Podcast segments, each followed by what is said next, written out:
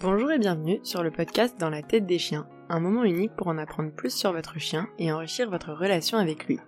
Dans cet épisode, nous allons aborder les promenades d'un point de vue scientifique, le but étant de faire un point sur les études et de vous donner des indications pour réussir une bonne promenade. On va donc parler des besoins du chien, puis des outils à utiliser et surtout ceux à ne pas utiliser. Bonne écoute Tout d'abord, rappelons à quoi sert une promenade. La première raison, présente dans la tête de tous les propriétaires de chiens, c'est celle des besoins naturels. Il y a aussi les besoins physiques, comme chez les humains, pour se dépenser, entretenir ses muscles et articulations, ainsi que son cardio. Et il y a aussi les besoins auxquels on pense moins, comme les besoins sociaux, rencontrant ses congénères, et enfin les besoins cognitifs, qui vont lui permettre de se dépenser principalement en reniflant des environnements différents. Pour commencer, j'ai cherché des études sur les facteurs qui influencent la promenade du chien. Une étude de 2008 s'est intéressée aux raisons pour lesquelles certains humains ne promènent pas leur chien, dans leur étude, ils ont mis en avant que 23% des humains interrogés ne promènent pas leur chien. Les facteurs les plus influents pour promener le chien étaient le support social et la motivation procurée par le chien. Donc la façon dont on perçoit notre relation avec notre chien va influencer la volonté de promenade. D'autres études ont mis en avant qu'il y a la taille du chien et le sens de la responsabilité de sortir son chien. Mais il y a également le nombre de chiens, la santé et le type de chien, le niveau d'attachement et des facteurs propres au chien ou à l'environnement. Maintenant parlons de la laisse, car même si elle est obligatoire, elle n'est pas du tout naturelle pour le chien. Des chercheurs ont mené une étude sur la fréquence de contact avec des personnes et chiens et avec l'environnement pendant une promenade. Chaque observation des chiens durait de 10 à 600 secondes. Pour une idée de l'échantillon, 69% des chiens étaient promenés avec un seul humain, et concernant les races, on avait 32% de malinois, 14% de golden retriever, 13% de bâtards et 11% de border collie. Le principal résultat qu'on peut retenir de cette étude est que les interactions entre chiens étaient plus courtes en laisse. Aussi, de façon générale, les chiens interagissent peu entre eux, mais également avec les humains non familiers. Et enfin, ils ont noté qu'il y a plus de comportements de reniflage chez les malinois que les autres races. Dans une deuxième étude, ils ont testé l'effet de la présence d'une laisse sur les interactions avec les autres chiens. Au niveau des prérequis, tous les chiens avaient au moins un an, ils étaient familiarisés avec le lieu d'observation et étaient ok avec les rencontres congénères en laisse ou sans laisse pour éviter tout accident. Les chiens étaient promenés majoritairement en laisse courte et avaient soit un collier plat, soit un martingale, soit un harnais selon les habitudes de leur humain. Il était demandé aux humains d'agir de la même façon que dans leur quotidien. Au niveau des résultats, le trajet était en moyenne plus long sans laisse qu'en laisse. Au niveau des interactions entre chiens, celle-ci était de moitié plus courte en laisse que sans laisse. Aussi, une interaction était près de 4 fois plus susceptible de se produire avec un chien sans laisse qu'avec un chien en laisse. Mais alors que faut-il retenir? Pour ma part, je trouve ça un peu dommage de ne pas avoir de données plus complètes sur le type d'interaction entre les chiens et que les temps d'observation soient aussi courts. Mais globalement, il faut retenir que le fait d'être en laisse réduit les possibilités et les durées d'interaction entre chiens, et donc les possibilités de répondre aux besoins sociaux. Aussi, le fait que la majorité des observations de l'étude 1 ne concernent pas de temps d'interaction intra ou inter-individuel va plutôt dans le sens que les promenades ne sont pas obligées de se focaliser sur des interactions. Enfin, la laisse influerait aussi sur la durée des promenades. Le fait d'être sans laisse laissant potentiellement plus de temps au chien pour renifler et aller à son rythme. Maintenant, parlons d'une étude sur les effets de la longueur de la laisse de Christina et Aurélien Budzinski de la Dogfield Study. Cette étude n'est, je pense, pas publiée, mais je la trouve d'une grande qualité et surtout très accessible. Dans leur étude, ils ont comparé le rythme cardiaque de chiens promenés pendant 5 minutes avec une laisse soit d'un mètre cinquante, soit de 5 mètres ou en libre. Ils ont observé 61 chiens, dont la moitié étaient des gros chiens. Les résultats montrent qu'il y a plus de reniflage de leur environnement en laisse longue qu'en laisse courte, environ 2,5 fois plus. Et encore plus sans laisse. Ils sont allés encore plus loin en montrant que le reniflage abaisse le rythme cardiaque et donc a un effet apaisant. Aussi, le fait de se secouer correspond à une phase haute dans le rythme cardiaque et permet de l'abaisser. Je trouve ces résultats méga intéressants et ça confirme ce que bon nombre de nous pensent. La laisse courte ne permet pas au chien d'explorer son environnement. La taille de la laisse influe donc sur le bien-être du chien. Un chien laisse longue renifle plus et a un rythme cardiaque plus bas. Je trouve ça aussi hyper intéressant de voir qu'on peut avoir des résultats très proches du libre tout simplement avec une longe de 5 mètres. Donc pour ceux qui ont peur de lâcher leur chien parce qu'il n'a pas de rappel, foncez acheter une longe, vous aurez les mêmes effets.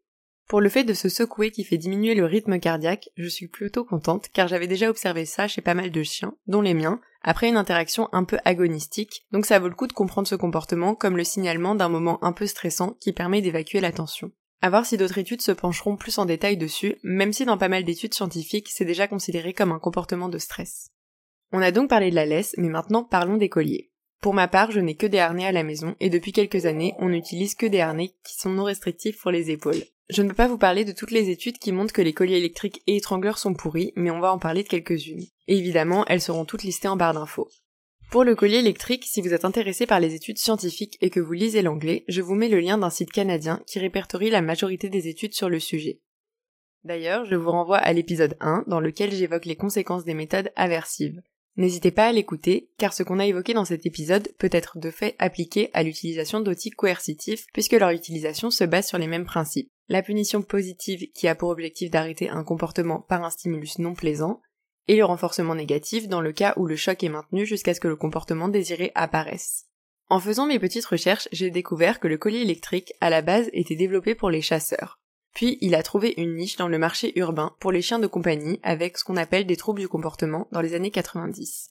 Il y a donc trois types de colliers électriques. Les colliers anti-aboiement qui fonctionnent automatiquement en réponse aux aboiements du chien. En fait, les vibrations produites par le larynx sont détectées par un capteur sur le collier et il recevra un choc.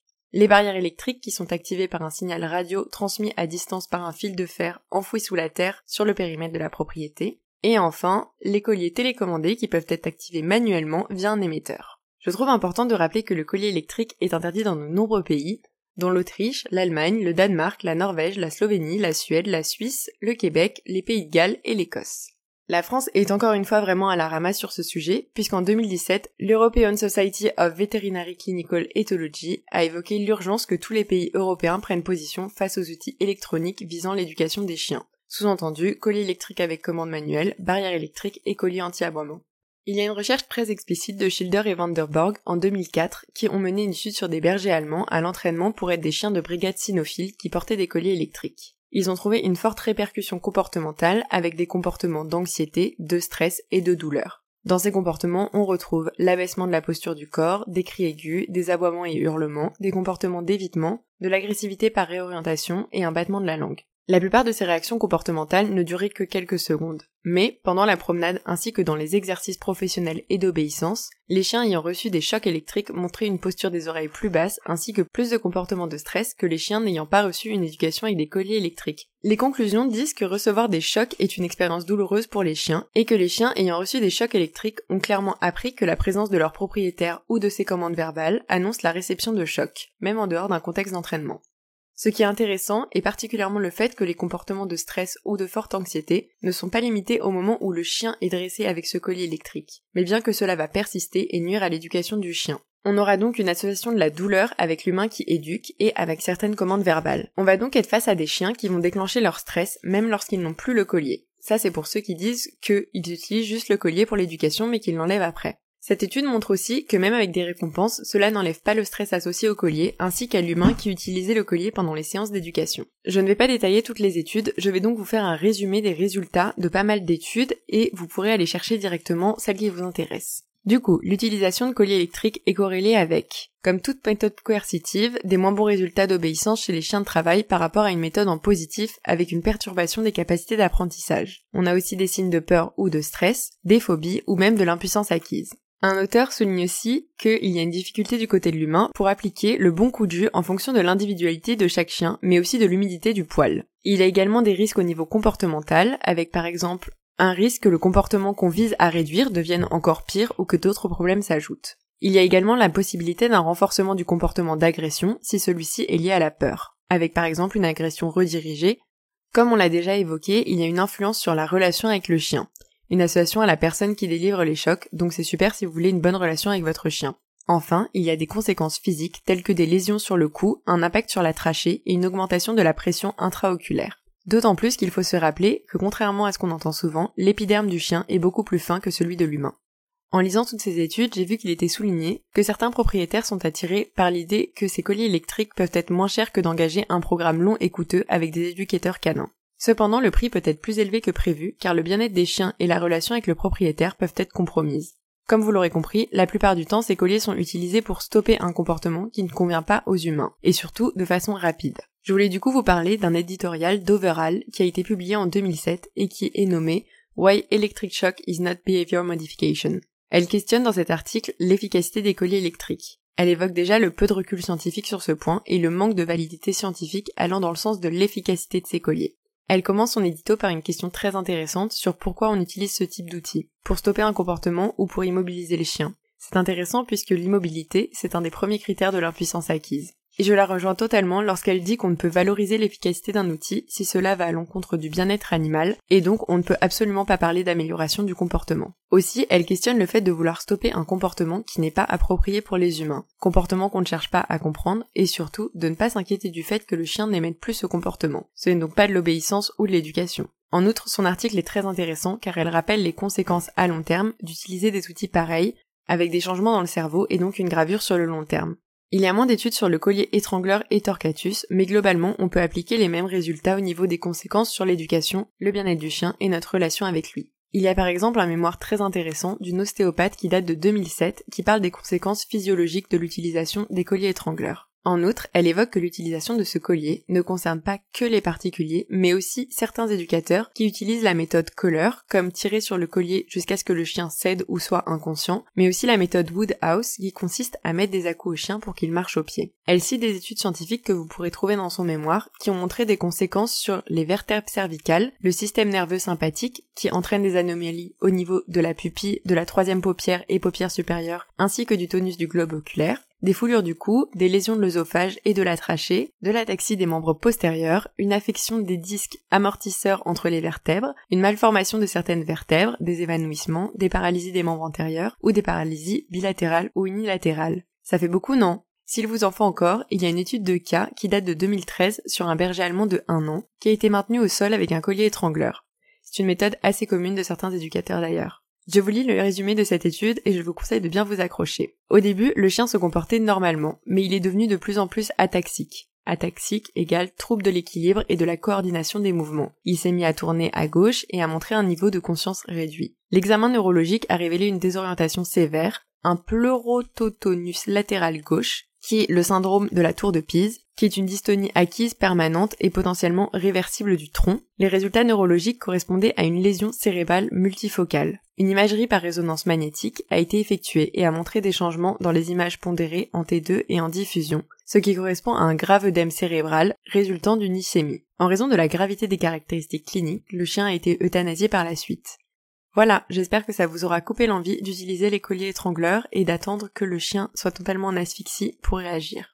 Concernant la comparaison entre harnais et collier plat, il y a une seule étude qui s'y est intéressée, qui date de 2016 et a comparé les effets du collier et du harnais sur les réactions comportementales des chiens. Plus précisément, ils se sont demandé si le type de restriction provoquait un stress chez le chien.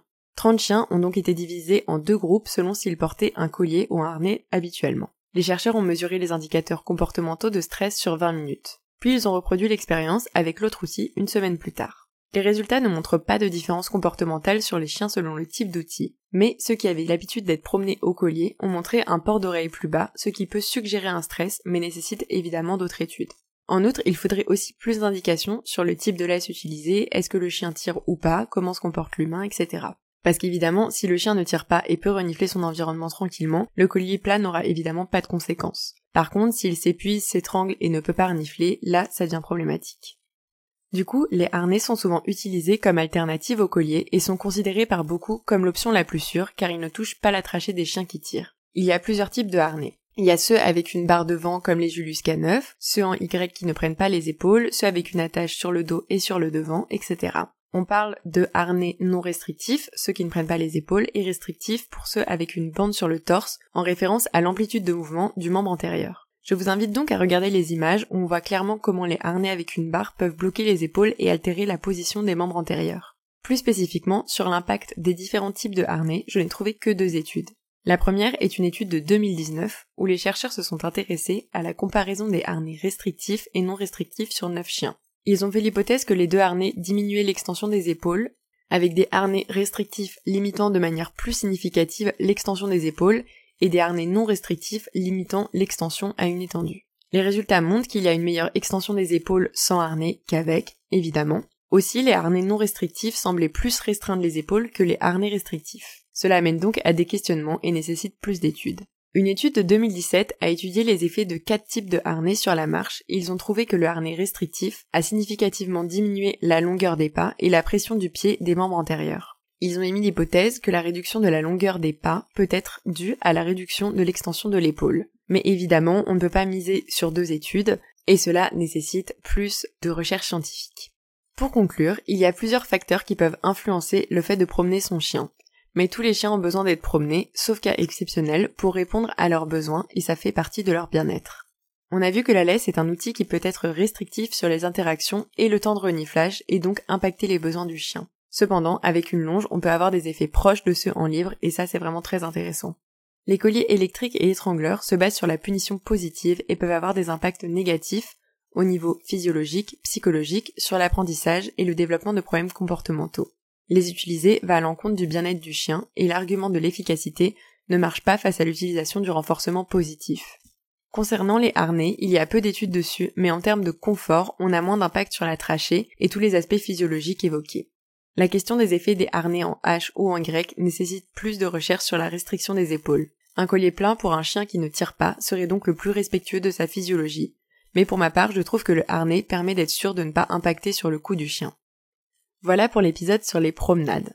J'espère que celui-ci vous a plu et qu'il vous a appris des choses ou qu'il vous a conforté sur votre idée de promener votre chien, de le promener en libre la majorité du temps s'il a un bon rappel, et surtout de ne pas utiliser des outils coercitifs pour ça, puisque ça peut impacter et son bien-être physique et psychologique. N'hésitez pas à vous inscrire au groupe privé dans la tête des chiens-podcast pour être au courant de la sortie de chaque épisode et pouvoir échanger avec les autres membres. À laisser 5 étoiles et un commentaire si cet épisode vous a plu. Je vous laisse, le prochain épisode sortira dans deux semaines. On abordera aussi les promenades, mais cette fois d'un point de vue un peu plus pratique et moins scientifique. Sur ce, je vous laisse et des caresses à vos toutous.